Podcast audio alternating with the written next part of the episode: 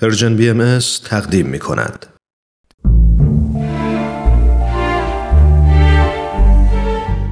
آفتاب بینش. شنوندگان عزیز رادیو پیام دوست رامان شکیب هستم و به شما درود میگم و بسیار خوش آمد میگم. حضورتون رو در برنامه آفتاب بینش.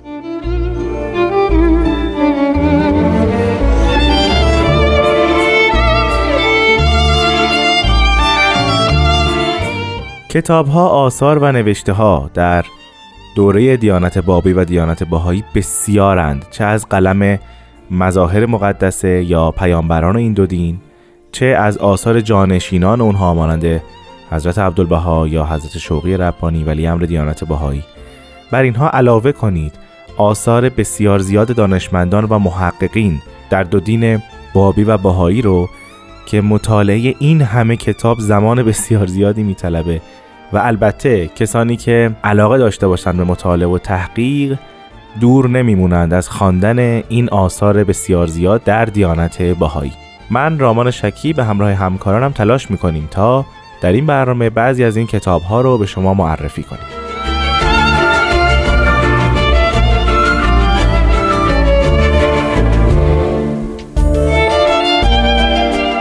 در برنامه های گذشته ما راجع به دانشمندان باهایی صحبت کردیم و بعضی از آثار اونها رو به شما عزیزان معرفی کردیم.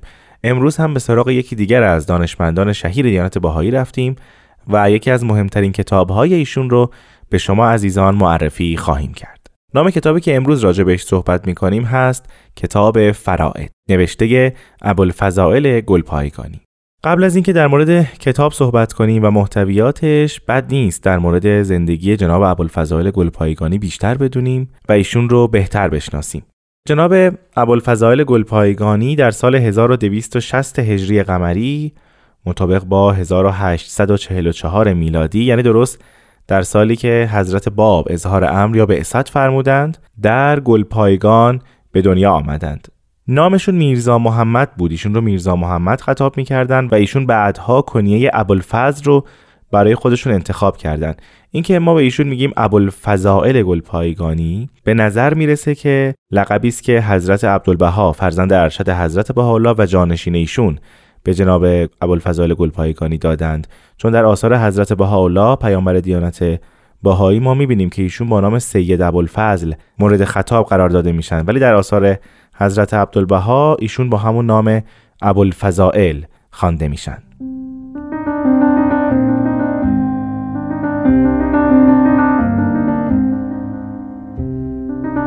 از حالات و رفتار و شرایط دوران کودکی ایشون اطلاعات زیادی در دست نیست ولی این رو می‌دونیم که در همان زمان مقدمات علوم رو که لازم بود در گلپایگان یاد گرفتن و فرا گرفتن و بعد به عراق که در اون زمان به نام سلطان آباد موسوم بود. نقل مکان کردند و در اونجا رحل اقامت افکندند. به نظر می‌رسه که دوره تحصیلاتی هم در عراق عرب داشتند ولی هرچه هست می‌دونیم که ایشون در گلپایگان و عراق عجم یا همین محدوده عراق تحصیل می‌کردن عربی و فارسی رو بسیار خوب یاد گرفتند و از اونجایی که پدرشون فقیه بود خیلی دوست داشتن که این فرزند باهوش و این فرزند مستعدشون هم مانند خودشون تبدیل به فقیهی مشهور و عالمی محبوب در بین عامه مردم بشه. اما خود ابوالفضائل دوست نداشت که تبدیل به فقیه بشه بلکه به صورت مقدماتی فقه و اصول و کلام رو مطالعه کرد. بعدها حساب و جبر و هندسه و طب و هیئت قدیم و شعوب عربی مانند صرف و نحو و انشا و لغت و همینطور نجوم و فلسفه رو در شهر اصفهان فرا گرفت و تا سن 28 سالگی تحصیلات خودش رو کامل کرد و در بین طلاب و علمای اون شهر بسیار مشهور شد. هرچند که تحصیلاتش در همین زمان به پایان رسید اما بعدها به علت علاقه شخصی که داشت مطالعات بسیار عمیقی در تاریخ و حکمت کرد و آنگونه که از آثارش برمیاد او متخصص بود در تاریخ ادیان و الهیات و همینطور ادبیات. بعد از مدتی از اصفهان به گلپایگان مراجعت کرد اما در اونجا زیاد اقامتی نداشت و در سال 1290 هجری قمری به تهران حرکت کرد و در همونجا هم به تحصیل در یک مدرسه پرداخت. دوران زندگی ابوالفضائل در تهران تا زمانی که مؤمن میشه به دیانت باهایی هلوهوش چهار سال طول کشید. یعنی تقریبا چهار سال بعد از اینکه ابوالفضائل وارد تهران شد به دیانت باهایی مؤمن شد. داستان ایمانش هم داستانی بسیار طویل و طولانی است که در این برنامه وقت نمی کنیم همه اون رو ذکر کنیم. اما بد نیست این رو بگیم که ابوالفضائل با بابی ها و باهایی ها در اون زمان مراوداتی داشت صحبت هایی می‌شد و خب مانند بقیه علمای اون دوره اصلا مورد قبول او واقع نبود این آین اما بر اثر صحبت بیشتری که با بابی ها کرد و حالا اتفاقات اون رو در تاریخ می‌تونید پی بگیرید که چه صحبت رد و بدل شد و چه شد که به قول خود ابوالفضائل او به اجتهاد افتاد و مجاهده کرد در راه شناخت این دعوی او موفق شد که لوح رئیس رو مطالعه کنه. ما لوح رئیس رو پیش از این در برنامه آفتاب بینش معرفی کردیم. اگر یادتون باشه ما دو تا لوح رئیس داشتیم. یه صورت و رئیس که به زبان عربی بود و بخش دومش خطاب به جناب زبیه کاشانی بود یعنی محمد اسماعیل زبیه کاشانی. و یه لوح رئیس فارسی که ما لوح رئیس فارسی رو معرفی کردیم. در هر دو لوح اگر یادتون باشه ما ذکر کردیم که حضرت بهاءالله انذاراتی خطاب محمد امین آلی پاشا دادند که انقریب امور مملکت از دست او خارج خواهد شد و امپراتوری عثمانی مزمحل خواهد گردید.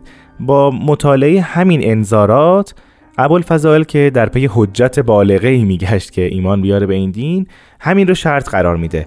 و میگه من در انتظار وقوع نبوات خواهم نشست اگر آنچه در این بیانات نازل شده از ازل صدر اعظم و اخذ سلطان واقع گشت دیگر مرا سخنی نخواهد ماند. مدتی میگذره و جنگ میان روسیه و متحدانش با امپراتوری عثمانی شکل می‌گیره و امپراتوری عثمانی تکه تکه میشه و اون انذاراتی که در لوح رئیس ذکر شده بود به وقوع میپیونده و ابوالفضل بسیار شگفت زده و متحیر و سرگردان از لحاظ ذهنی میشه. باز هم شک داشته و باز هم به دیانت باهایی ایمان نمیاره تا اینکه بیشتر با مؤمنین در ارتباط قرار می‌گیره. همزمان با علمای دوره خودش هم صحبت می‌کرده و شما رو ارجاع میدم به مجادلاتش با علمای اون دوره و همینطور مؤمنین به دیانت باهایی تا اینکه سرانجام در سال 1293 هجری قمری مطابق با سال 1876 میلادی به دیانت بهایی مؤمن میشه.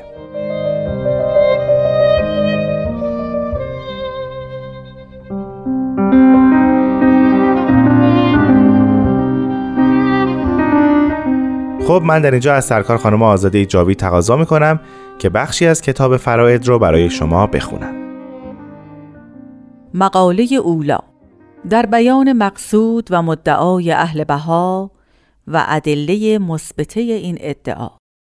اهل بها را عقیدت این است که جمیع صحف الهیه و کتب سماویه که در عالم موجود است بر این بشارات عظیم ناطق و متفق است که در آخر زمان به سبب طلوع دو نیر اعظم در سماع امرالله عالم رتبه بلوغ یابد و دوره اوهام و خرافات طی شود و ظلمت اختلافات دینیه و مذهبیه از عالم زائل گردد و جهان بر کلمه واحده و دین واحد استقرار یابد. زقائن کامنه در صدور محو شود و اداوت و بیگانگی امم به محبت و اخوت تبدیل یابد. جنگ و جدال برافتد. بل آلات حرب به ادوات کسب مبدل گردد.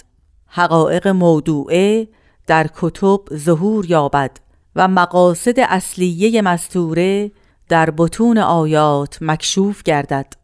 معارف و علوم تقدم پذیرد و انوار تمدن حقیقیه که به لسان انبیا به دیانت معبر است جمیع اختار را منور فرماید.